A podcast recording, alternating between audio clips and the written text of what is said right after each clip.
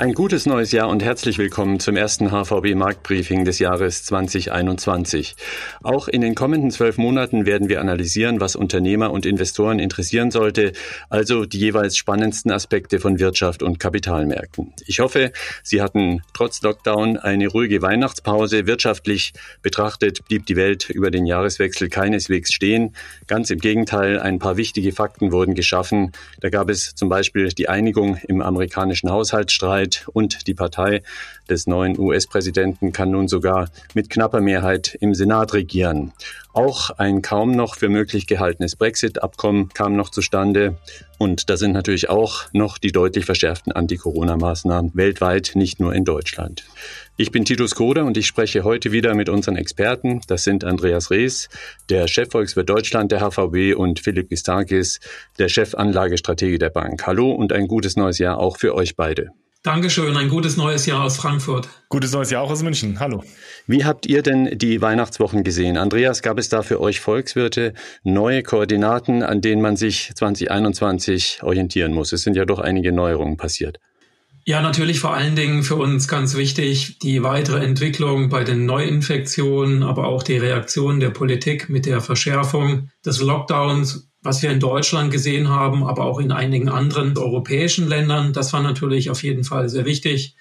Positiv natürlich die Einigung, dass wir jetzt doch noch eine, einen Brexit-Vertrag gesehen haben, hinbekommen haben, der den harten Brexit vermieden hat. Und du hast ja schon angesprochen, auch das Fiskalpaket in den USA ist sicherlich eine positive Entwicklung. Der DAX-Index ist zum Jahresstart auf Rekordhoch gestiegen. Die Kapitalmärkte sind also weiter in Hochform, auf der Aktienseite zumindest. Spielten da positive Nachrichten, wie zum Beispiel das Brexit-Abkommen, eine Rolle? Philipp, wie lautet deine kurze Rückschau? Der Brexit war natürlich ein wichtiger Entlastungsfaktor. Nicht, dass es jetzt die Märkte nochmal zusätzlich beflügelt hat, dass es hier zu einem gütlichen Einigung geht oder zu einer konstruktiven Einigung geht, war erwartet worden. Aber die Tatsache, dass es eben eingetreten ist, hat hier sicherlich auch nochmal Risikopotenzial rausgenommen. Dann das Stimuluspaket in den USA und zum Jahresstart auch die Senatsnachwahl in Georgia, die eine Biden-Administration mehr Machtfülle gibt und auch die Möglichkeit eben gibt, entschiedenere Stimulusprogramme und Unterstützungsprogramme hier auf den Weg zu bringen, hat die Aktienmärkte beflügelt, nicht nur in den USA, auch in Europa. Okay, wir wollen gleich noch weiter in die Materie einsteigen und wir starten mit einem aktuellen Rundblick auf die Weltwirtschaft. Die Einkaufsmanager sind wieder unsere Hinweisgeber. Das sind die Leute, die am Puls der Konjunktur sitzen, weil sie Tag aus, Tag ein an den Güter- und Servicemärkten unterwegs sind und Preise und Nachfragetrends genau kennen. Wir sehen auf der Grafik die globalen Einkaufsmanager-Indizes für Dezember. Andreas, deine Einschätzung dieser Momentaufnahme, was nehmen wir da für 2021 mit? Auf den ersten Blick schaut das sehr positiv aus oder zumindest überraschend positiv. Wenn man sich das verarbeitende Gewerbe anschaut, also die ganz klassische Industrie, da konnte sich die Stimmung auf einem wirklich sehr ordentlichen Niveau halten. Zur Einschätzung des Niveaus alles, was über 50 liegt, das ist Expansion. Das heißt, da können die Geschäfte zulegen. Und wie gesagt, im Dezember schaut es für die Industrie wirklich noch sehr ordentlich aus. Bei den Dienstleistern sicherlich wenig überraschend. Die haben im Dezember angefangen zu schwächeln. Aber wenn ich ganz ehrlich bin, da hätte ich doch mit einem stärkeren Rückgang bereits im Dezember gerechnet. Also insgesamt eine doch vergleichsweise verhaltene Reaktion auch bei den Dienstleistern, insbesondere wenn man sich den tiefen Einsturz anschaut, den wir im Frühjahr gesehen haben, gerade bei den Dienstleistern. Da war doch die Reaktion jetzt im Dezember vergleichsweise moderat. Also es schaut eigentlich zumindest auf den ersten Blick sehr positiv aus. Einschränken muss ich allerdings sagen, dass doch wohl ein Großteil der Umfrage schon in den ersten etwa zehn Tagen im Dezember abgelaufen ist. Das heißt also, die Verschärfung des Lockdowns dürfte doch zum größten Teil hier noch nicht enthalten sein. Das heißt, man muss davon ausgehen, dass zumindest im Dienstleistungsbereich dann im Januar und vermutlich auch im Februar hier doch die Stimmung deutlich nachgehen sollte und spiegelbildlich, dass wir hier doch einen deutlicheren Geschäftsrückgang sehen müssten. Die spannende Frage wird sein, ob die Industrie dieses doch ganz ordentlich hohe Tempo halten kann Und ich hätte die Vermutung, da sind wir doch relativ optimistisch, dass das wohl zutreffen könnte. Man muss es natürlich immer noch konditionieren. Angesichts der ganzen Unsicherheit weiß man es nicht genau. Aber so von der Auftragslage, die wir im Dezember gesehen haben, und das ist auch etwas, was in diesem Einkaufsmanager-Index bei den Subindikatoren abgegriffen wird, diese Auftragseingänge sind doch relativ stark gestiegen und das spricht eigentlich dafür, dass wir zumindest im Januar, Februar doch mit einigem Schwung hier weitergehen. Vor allem die Industrie zeigt sich robust, sagst du. Das bestätigt auch der Lkw-Verkehr, den wir in Deutschland per Satellit und Mautsystem ganz genau messen können. Teile und fertige Produkte werden da zum Beispiel für die Autoindustrie oder für den Einzelhandel auf den Straßen bewegt.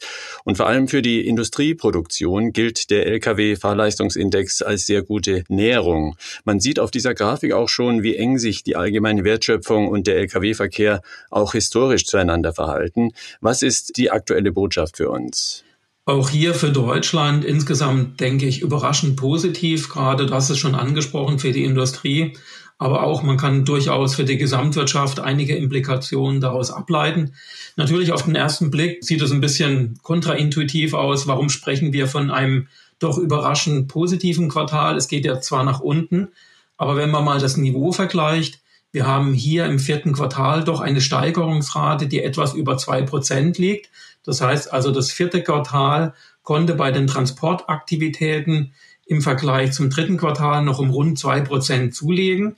Das ist natürlich deutlich weniger, als wir in Q3 gesehen haben an Steigerung, aber es ist doch eine Steigerung. Das heißt, offensichtlich hat die Wirtschaft hier doch noch ein bisschen wieder zulegen können.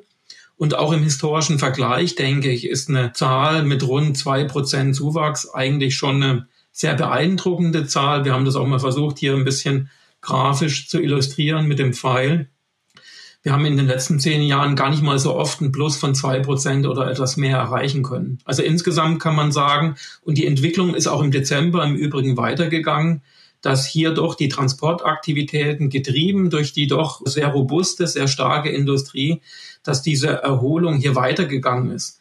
Einschränken muss man natürlich sagen, dass einige Dienstleister in diesem Index natürlich nicht oder nur sehr unvollständig abgebildet sind. Gerade eben die Schließung im Gastgewerbe, Restaurants, Hotels und so weiter. Das ist natürlich hier nur sehr unzureichend abgebildet. Das heißt, man muss einen gewissen Abschlag machen. Aber insgesamt, wir sind davon ausgegangen, dass im vierten Quartal, dass da die gesamtwirtschaftliche Leistung, das BIP, doch zumindest etwas zurückgegangen sein sollte. Ich glaube, das muss man jetzt fast schon revidieren. Und es schaut gar nicht so schlecht aus zum Jahresende. Wir kriegen die amtliche Zahl für das Jahr 2020 insgesamt und für das vierte Quartal am 14. Januar. Und da werden wir mehr erfahren und ob wirklich die Vermutung dann zutrifft, dass wir vielleicht sogar ein leichtes Plus zumindest in Q4 gesehen haben in Deutschland. Kommen wir auch noch auf das wichtige Thema Corona-Impfungen zu sprechen. Wie sehr werden die Covid-19-Impfungen als Stabilisator der Wirtschaft wirken? Das globale Bild ist ja sehr heterogen, das zeigt sich auch schon in der Grafik. Aber wie sehr wird deiner Ansicht nach der Fortschritt bei Impfungen die Konjunktur bestimmen? Ja, das wird natürlich die alles entscheidende Frage sein, neben dem Infektionsgeschehen in der Grafik, und hier haben wir die Daten abgerufen am 7. Januar, also quasi heute an dem Tag, an dem wir den Podcast aufgenommen haben. Hier sind die Zahlen für die Impfung pro 1000 Einwohner und du hast es schon angesprochen, es schaut sehr heterogen aus. Wir haben einen ganz großen Ausreißer, das ist die Anzahl der Impfungen in Israel. Hier haben wir etwa 170 Impfungen pro 1000 Einwohner. Das ist schon enorm viel. Und der Grund dafür dürfte vor allen Dingen darin liegen, dass Israel mehrere Verträge bei den Impfstoffherstellern abgeschlossen hat und sie profitieren jetzt eben insbesondere durch die positive Entwicklung bei zwei Impfstoffmittelherstellern. Bei den anderen Industrieländern oder dem einen oder anderen großen Schwellenland, da sieht man jetzt auch, wenn man die Entwicklung verfolgt, gerade in den letzten Tagen, als ich drauf geguckt habe, die Anzahl steigt, aber da sind natürlich die Länder bei weitem noch nicht so weit, wie im Falle von Israel in den USA etwa 16 Impfungen pro 1000 Einwohner. In Deutschland, da liegen wir bei vier, in China bei drei, in Frankreich sogar auf einem ganz, ganz niedrigen Niveau, da sind wir faktisch bei null. Einschränkend vielleicht bei den Zahlen und auch für die Interpretation muss ich sagen, dass wie hier natürlich immer nur auf das Datum beim Abruf der Daten abstellen können. Es hängt auch ein bisschen von der Statistik ab, zum Beispiel im Falle von China. Also das ist eben, wie gesagt, der Stand vom 7. Januar in China. Da ist sozusagen der tatsächliche Stand, wann die Zahlen gemeldet worden sind, beziehungsweise welchen Zeitraum die Daten abdecken. Das ist immer noch Ende Dezember. Also da klappern wir ein bisschen hinterher. Von daher kann man nicht eins zu eins vergleichen. Es wäre zu vermuten, dass in China auch die Entwicklung weitergegangen ist bei den Impfungen, aber das ist eben das, was die Daten jetzt im Augenblick hergeben. Also für die Konjunktur ist es natürlich die alles entscheidende Frage, wie schnell kann der Impfstoff produziert werden, verteilt werden weltweit in wichtigen Industrie- und Schwellenländern und natürlich, wie hoch ist auch die Impfbereitschaft. Also in Israel scheint es wohl im Augenblick so zu sein, dass die Impfbereitschaft eben überraschend hoch ist. Und davon wird eben auch ganz entscheidend davon abhängen, ob wir dann nach einem vermutlich doch schwachen ersten Quartal in der Weltwirtschaft dann hoffentlich im zweiten und dritten Quartal eine starke Erholung sehen werden. Das wird der Dreh- und Angelpunkt sein. Mhm. Unter Corona versuchen die Notenbanken mit noch expansiveren Maßnahmen als bisher schon den Kreditfluss in der Wirtschaft in Gang zu halten. Du sagst, wenn nun durch Massenimpfungen wieder mehr Stabilität in die Wirtschaft einzieht, dann könnten wir auch wieder etwas mehr Inflation als bisher sehen. Wie lautet da deine Argumentation? Das ist eben auch, glaube ich, ein ganz wichtiger Punkt, weil sozusagen ein Rattenschwanz an Implikationen an diesen Impfungen hängt. Also einmal natürlich die Konjunktur, aber eben, was du gerade gesagt hast, auch insbesondere die Inflation oder das Verhalten von Notenbanken. In einem sehr positiven Szenario, das wäre jetzt nicht unser Basisszenario, da gehen wir eher von einem allmählicheren Verlauf bei den Impfungen aus. Aber wenn wir jetzt vielleicht positiv dann doch überrascht werden, dann wäre es durchaus vorstellbar, dass die Konjunktur deutlich schneller anzieht, vielleicht dann auch im Frühsommer, Sommer. Und das hätte dann auch entsprechend Implikationen für die Inflation, zum Beispiel in Deutschland, aber auch in vielen anderen wichtigen Industrie- und Schwellenländern. Um mal ein Beispiel zu machen, angenommen, wir wären jetzt bei den Impfungen dann gegen Sommer schon relativ weit, zum Beispiel in Deutschland, dann wären sicherlich auch mehr Menschen wieder bereit, zum Beispiel eine Pauschalreise zu buchen oder verstärkt dann ins Ausland zu gehen, in den Urlaub. Und dann würde vermutlich doch eine sprunghafte Entladung dieser Nachfrage nach einer gewissen Dienstleistung auf ein beschränktes Angebot treffen, bei Ferienreisen, bei Pauschalreisen. Und das könnte dann auch Auswirkungen auf die Inflation haben, denn dann würden vermutlich die Preise im Bereich Tourismus doch relativ sprunghaft ansteigen. Wichtig wäre dann in dem Szenario, weil du eben gerade die Notenbanken angesprochen hast, das hat mit einer monetär erzeugten Inflation, also dem Ankauf von Staatsanleihen und dem Ausgeben von Geld, das man dann in den Kreislauf hineinschießt, gar nichts zu tun, sondern das wäre dann eben eine güterwirtschaftlich erzeugte Inflation. Die könnte im Bereich Tourismus auftreten, aber auch in anderen wirtschaftlichen Bereichen, immer da, wo eben eine Nachfrage, die sich dann sprunghaft entlädt, auf ein begrenztes Angebot trifft und die Folgen wären dann Preissteigerung. Also das wäre nach meiner Einschätzung ein temporäres Phänomen in einem positiven Szenario. Ein interessanter abschließender Aspekt von Andreas Rees. Danke dir. Ich ziehe mal ein Fazit. Weltwirtschaft und auch die deutsche Ökonomie starten überraschend robust ins neue Jahr. Getragen wird der Optimismus nicht zuletzt von der trotz Lockdown einigermaßen intakten Industrieproduktion. Und immer mehr rückt nun auch der Fortschritt bei den Covid-Impfungen in den Fokus, den man quasi als Konjunkturimpuls in den nächsten Monaten genau beobachten muss. Sie hören das HVB Marktbriefing, den Podcast mit den Experten der Hypovereinsbank Andreas Rees und Philipp Gistakis, die uns Orientierung geben, wo wir in der realen Wirtschaft stehen und was die Kapitalmärkte aktuell bewegt. Philipp, eure Kunden mit Aktienportfolios dürften sich unter dem Strich kaum beklagen können. Die Aktienmärkte kommen einem derzeit so sorgenfrei vor wie selten zuvor, trotz der ganzen Unsicherheiten rund um die Pandemie. Wir hatten schon erwähnt, der DAX eilt von Rekordhoch zu Rekordhoch. Aber es gibt im Detail durchaus Unterschiede, wenn man die globale Brille aufsetzt. Sehen wir uns mal die Trends bei amerikanischen und europäischen und den Aktien aus Schwellenländern an. Was zeigt der Rückblick und wo geht die Entwicklung hin? Ja, Titus, du hast ja bereits gesagt, die Aktienmärkte aktuell sehen sehr rosig oder sehr positiv aus. Das war natürlich im abgelaufenen Jahr nicht immer der Fall. Da sieht man diesen massiven Absturz Februar, März, der übrigens die von dir genannten Märkte alle gleichermaßen betroffen hat. Also egal, ob das jetzt Nordamerika, Europa, die Schwellenländer waren, die sind alle mehr oder weniger gleich stark abgestürzt und haben sich dann in den ersten Wochen und Monaten der Erholung auch mehr oder weniger gleichförmig wieder erholt. Eigentlich so bis in den Juni, Juli hinein laufen alle Märkte eigentlich mehr oder weniger parallel wieder nach oben. Im Sommer dann hat sich das Ganze ein bisschen insbesondere zwischen Schwellenländer und USA auf der einen Seite und Europa auf der anderen Seite auseinanderentwickelt. Europa ist dann im August mehr oder weniger seitwärts gelaufen, wohingegen USA und die Schwellenländer weiter angestiegen sind.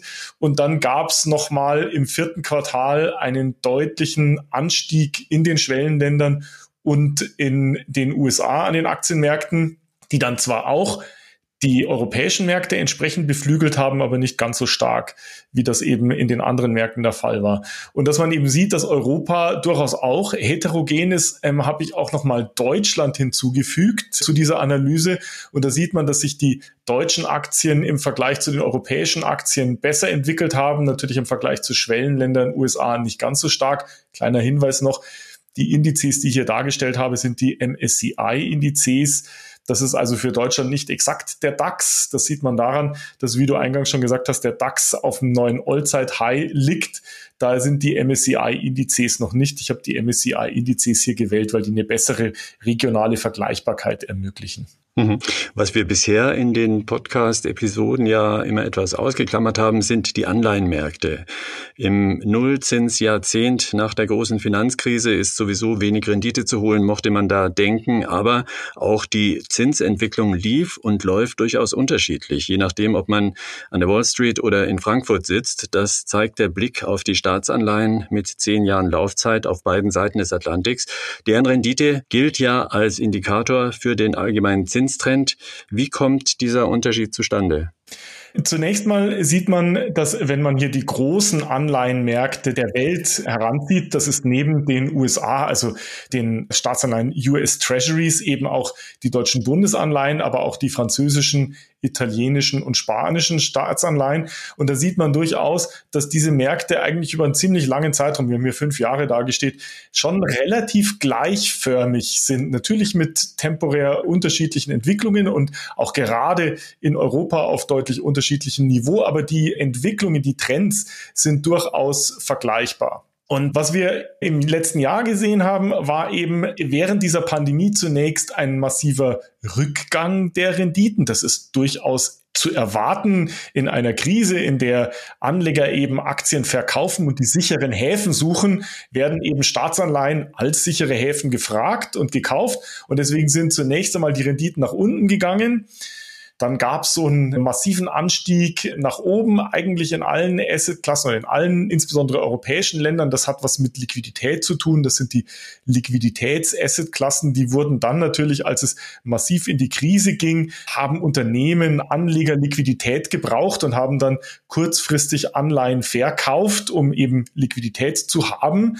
Und das hat die Renditen kurzfristig nach oben gebracht. Dann ist die EZB und auch andere Zentralbanken eingesprungen mit ihren Kaufprogrammen und haben die Anleihenrenditen wieder nach unten gedrückt. Und das ging eben in Europa für alle der dargestellten Länder sehr gleichförmig. Also wie gesagt, hier nochmal die zehnjährigen Staatsanleihen Deutschland, Frankreich, Spanien und Italien. Und was interessant ist, ist, dass in Europa eigentlich unisono die Renditen rückläufig sind und wenn man sie sich vom Niveau anschaut, auch ziemlich niedrig. Also Deutschland mit unter minus 0,5 Prozent Rendite im zehnjährigen Bereich, Frankreich ein bisschen drüber. Spanien knapp null und Italien gerade mal in 0,5 Prozent Rendite hier dargestellt. Sieht man sehr stark rückläufig auch aktuell noch. In den USA ist das anders. Da sieht man eigentlich schon seit Sommer, dass die Rendite nach dem massiven Rückgang, der auch durch den Eingriff der amerikanischen Zentralbank hervorgerufen wurde, jetzt schön langsam wieder ansteigt.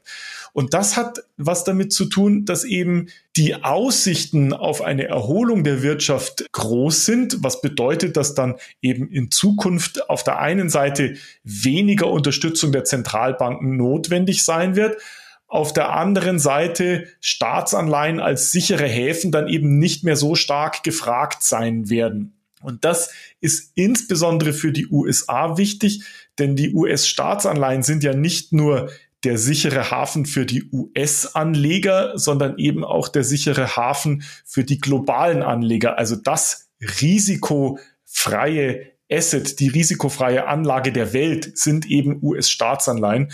Und mit der Entspannung in der Covid-Krise, also mit den Aussichten darauf, dass diese Krise gemeistert werden kann, hat auch die Nachfrage nach dieser Assetklasse nachgelassen. Und deswegen sind die Renditen in den USA wieder angestiegen und handeln aktuell bei um die ein Prozent. Also im Wesentlichen diese Unterschiede aktuell getrieben durch die Geldpolitik. Die EZB drückt die Zinsen neben durch ihr Kaufprogramm nach unten oder die Renditen nach unten.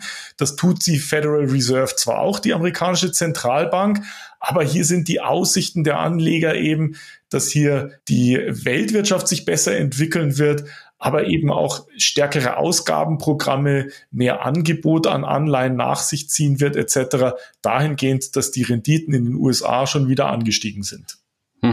Es gibt ja, wie du gerade gezeigt hast, diese Zinsunterschiede bei öffentlich verbrieften Schulden, also etwa Staatseinleihen, aber es gibt sie auch und das liegt am unterschiedlichen Risikoprofil zwischen den einzelnen Anleihegattungen. Eine hochverzinste Unternehmensanleihe bietet eben eine höhere Rendite als ein weniger riskanter Pfandbrief. Hier sehen wir sie mal alle auf einen Blick. Alle diese Wertpapiere haben im Frühjahr 2020 eine Art Corona-Hopser bei der Verzinsung gemacht. Aber was können wir als Investoren da noch mitnehmen? Wichtig dabei ist eben, dass aktuell alles, was mehr oder weniger sichere Anlagen sind, eine sehr niedrige, vielleicht sogar oder für viele Assetklassen, gerade die Staatsanleihen, aber auch die Pfandbriefe sogar eine negative Rendite aufweisen. Das heißt, hier bekommt der Anleger keinen positiven Zins mehr. Und auch Hochzinsanleihen, das sind ja Anleihen von Unternehmen mit, naja, eher wackeligen Bonität, also nicht mehr Investment Grade, zweifach B und schlechter nennt man das äh, typischerweise in der Kreditanalyse.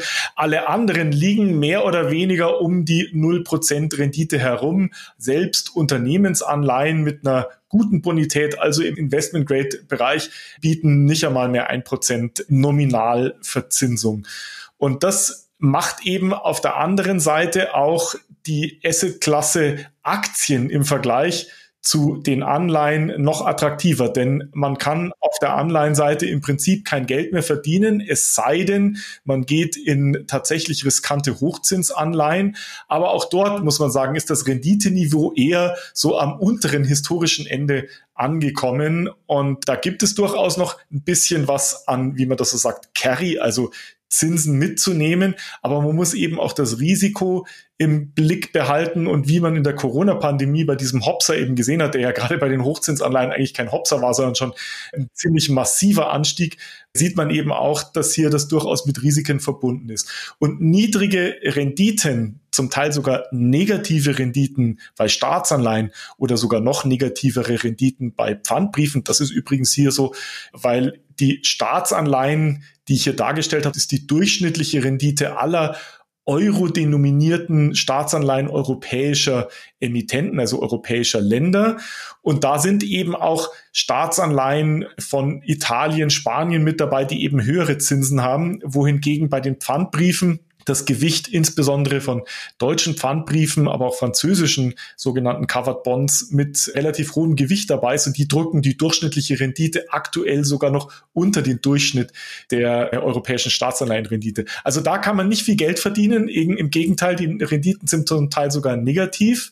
Und das auf der einen Seite macht diese Anlageklasse unattraktiv. Auf der anderen Seite bedeutet das aber natürlich auch sehr, sehr günstige Finanzierungsbedingungen für die Unternehmen, die diese dann hoffentlich in dem Aufschwung, den Andreas auch skizziert hat, den wir alle auch erwarten, hier nutzen können, um investieren zu können. Und gleichzeitig bedeutet der natürlich auch noch, dass das Zinsniveau bei der Aktienbewertung da wird ja häufig sogenannter Discounted Cashflow, also die zukünftigen positiven Erträge, die die Unternehmen erwirtschaften, werden abgezinst auf heute und das gibt dann eine Aktienbewertung. Und wenn die Zinsen eben niedrig sind, dann ist der Wert von diesen zukünftigen Cashflows eben höher.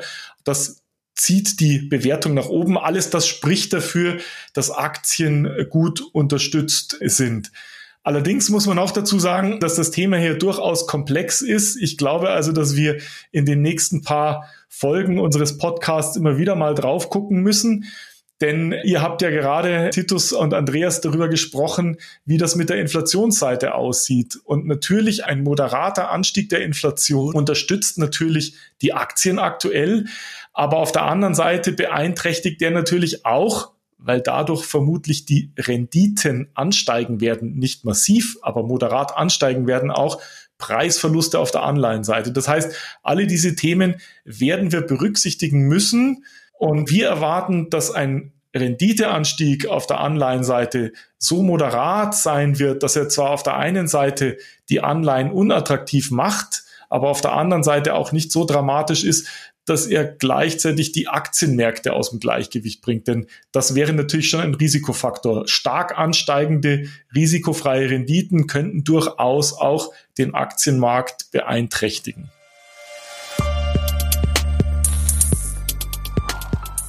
Danke auch an dich, Philipp, für diese aktuellen wertvollen Einschätzungen zum Kapitalmarkt. Die Sicht unserer Experten auf die nächsten Wochen steht jeweils am Ende unserer HVB Marktbriefings. Andreas, wo werden für dich die Akzente liegen? Naja, also natürlich ganz klar Infektionsgeschehen, also sozusagen die, der Klassiker, aber jetzt verstärkt natürlich die Anzahl der Impfungen in möglichst vielen Ländern, wie stark hier die Entwicklung weitergehen wird. Wenn man sich jetzt das auf einer Länderebene stärker anschaut, ich glaube, da ist es vor allen Dingen wichtig zu sehen, wie es in den USA weitergehen wird. Vermutlich wird ja noch ein weiteres Fiskalpaket kommen, was dann mittelfristig, denke ich, eine positive Auswirkung entfalten wird. Aber kurzfristig hätte ich die Befürchtung, dass insbesondere der amerikanische Arbeitsmarkt deutlich schwächer gehen wird, weil eben hier die doch stark steigenden Infektionszahlen auf dem Arbeitsmarkt ankommen wird. Und das ist natürlich enorm wichtig für die US-Konjunktur. Also Stichwort US-Konsumenten, Beschäftigungschancen, aber natürlich dann auch für die Weltwirtschaft und da hätte ich die Befürchtung, dass wir in den nächsten Wochen und Monaten gerade im ersten Quartal hier doch in deutlich schwächeres Fahrwasser kommen werden. Mhm. Kurz noch zum Kapitalmarkt. Geht dort die Rekordfahrt des DAX weiter? Philipp, was meinst du? Das ist durchaus nicht unwahrscheinlich. Für die Aktienmärkte ist alles wichtig, was den Ausblick, den mittelfristigen Ausblick diesen Jahres beeinflusst. Und da spielt natürlich sowohl kurzfristige Dinge wie die Infektionsraten in Europa, also ob zum Beispiel der jetzt verschärfte Lockdown in Deutschland oder in anderen europäischen Ländern die aktuell steigenden Infektionsraten unter Kontrolle bringen kann, aber natürlich auch alle Fragen zum Impfgeschehen, also die Impfstatistiken, wie schnell geimpft werden kann, alles das wird eine große Rolle spielen. Wir haben allerdings auch gesehen, dass der Kapitalmarkt, insbesondere der Aktienmarkt, bereit ist, durch so kurzfristige Risikothemen wie dem Anstieg von Infektionsraten durchzuschauen, wenn man eine Sichtweise darauf haben kann, dann, dass das eben nur eine kurzfristige Störung ist und das mittelfristige, langfristige Bild einer Erholung intakt bleibt. Andreas, du hast über die Auswirkungen der Pandemie auf den Tourismus gesprochen, auch über die Aussichten des Impfgeschehens. Ich hätte mal eine Frage an dich. Planst du eigentlich schon einen Sommerurlaub? ja, also ich plane im, im Sommer in Urlaub zu gehen. Nein, also hoffentlich werden wir unseren Sommerurlaub so wie immer verbringen. denn meine Frau kommt aus Tirol und normalerweise fahren wir dann im Sommerurlaub nach Tirol zu meinen Schwiegereltern. Da brauchen wir Gott sei Dank im Voraus nichts buchen. Von daher sind wir ein bisschen flexibel. Und bei dir? Ich hoffe, dass ich auch ähnlich wie du meine Familie besuchen kann. Die ist allerdings nicht in Tirol, sondern in Griechenland. Da ist dann eine Flugreise angesagt. Das ist noch nicht so ganz sicher, aber ich hoffe, dass ich das im Sommer auch tun kann. Ja, da drücke ich die Daumen.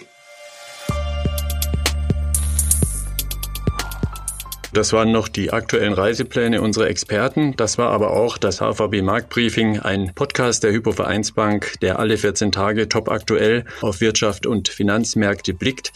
Das nächste Update gibt es am 25. Januar. Hören Sie wieder rein. Unsere Experten sind wieder dabei, denn Wirtschaft und Märkte sind in Bewegung. Ich bin Titus Groder. Bleiben Sie gesund und bis zum nächsten Mal.